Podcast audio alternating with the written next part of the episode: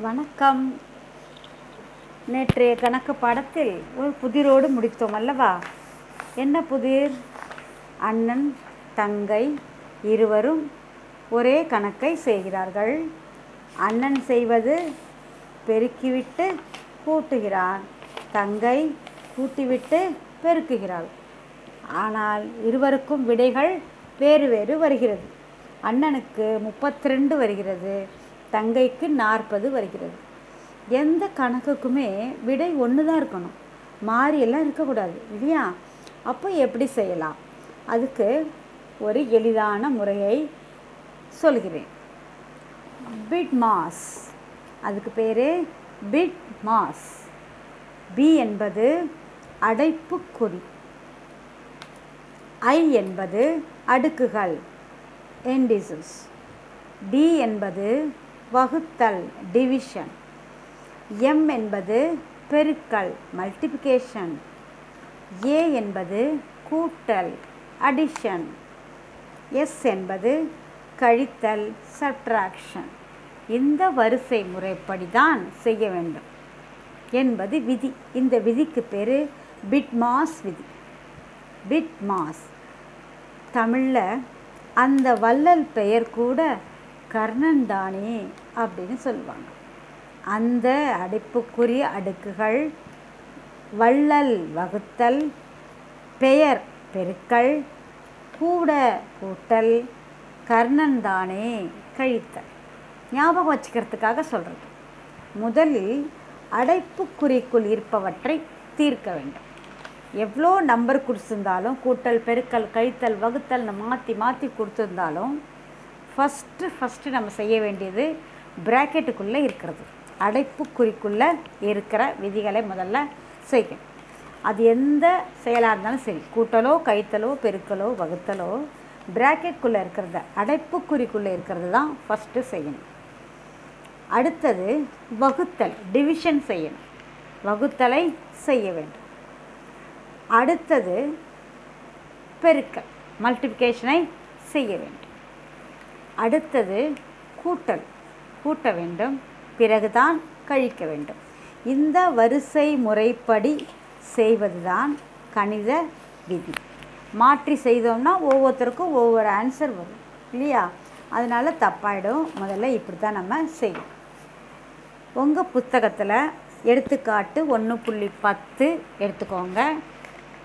அதில் போட்டிருக்காங்க பாருங்கள் இருபத்தி நான்கு கூட்டல் இரண்டு பெருக்கல் எட்டு வகுத்தல் இரண்டு கழித்தல் ஒன்று.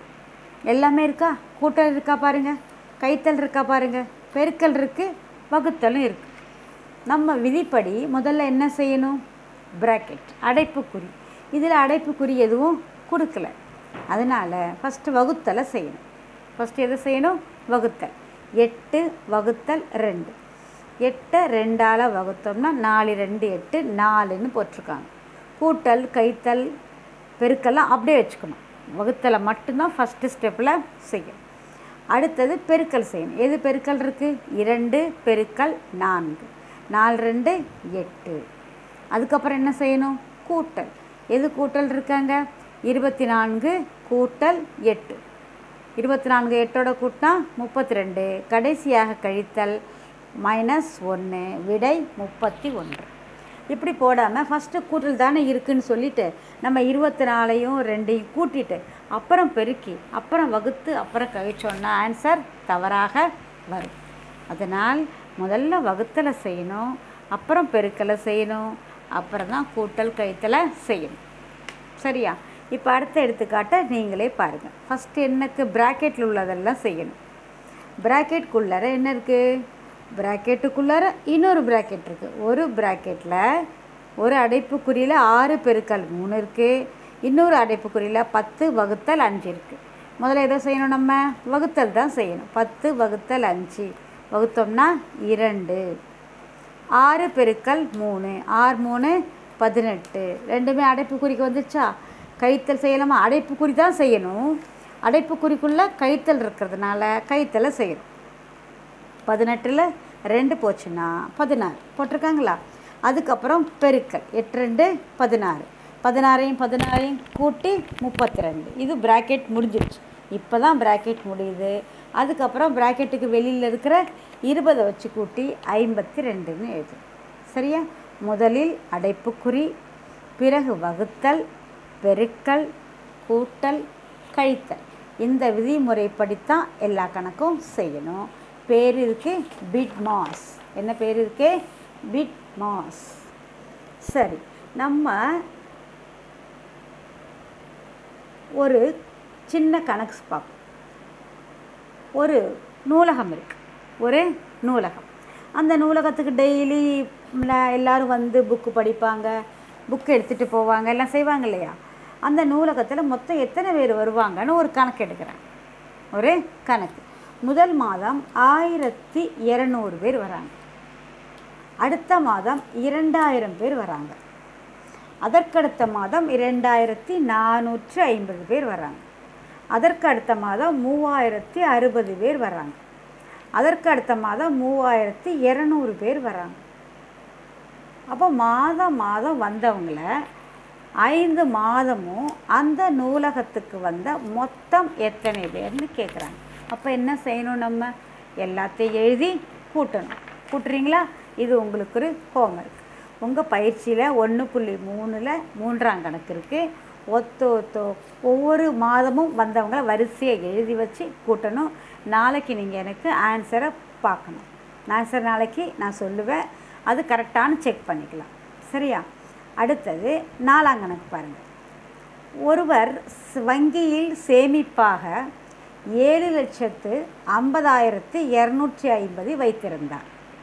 ஏழு லட்சத்து நான் சொல்லும்போது புக்கை பார்த்து நீங்களும் சொல்லணும். சரியா?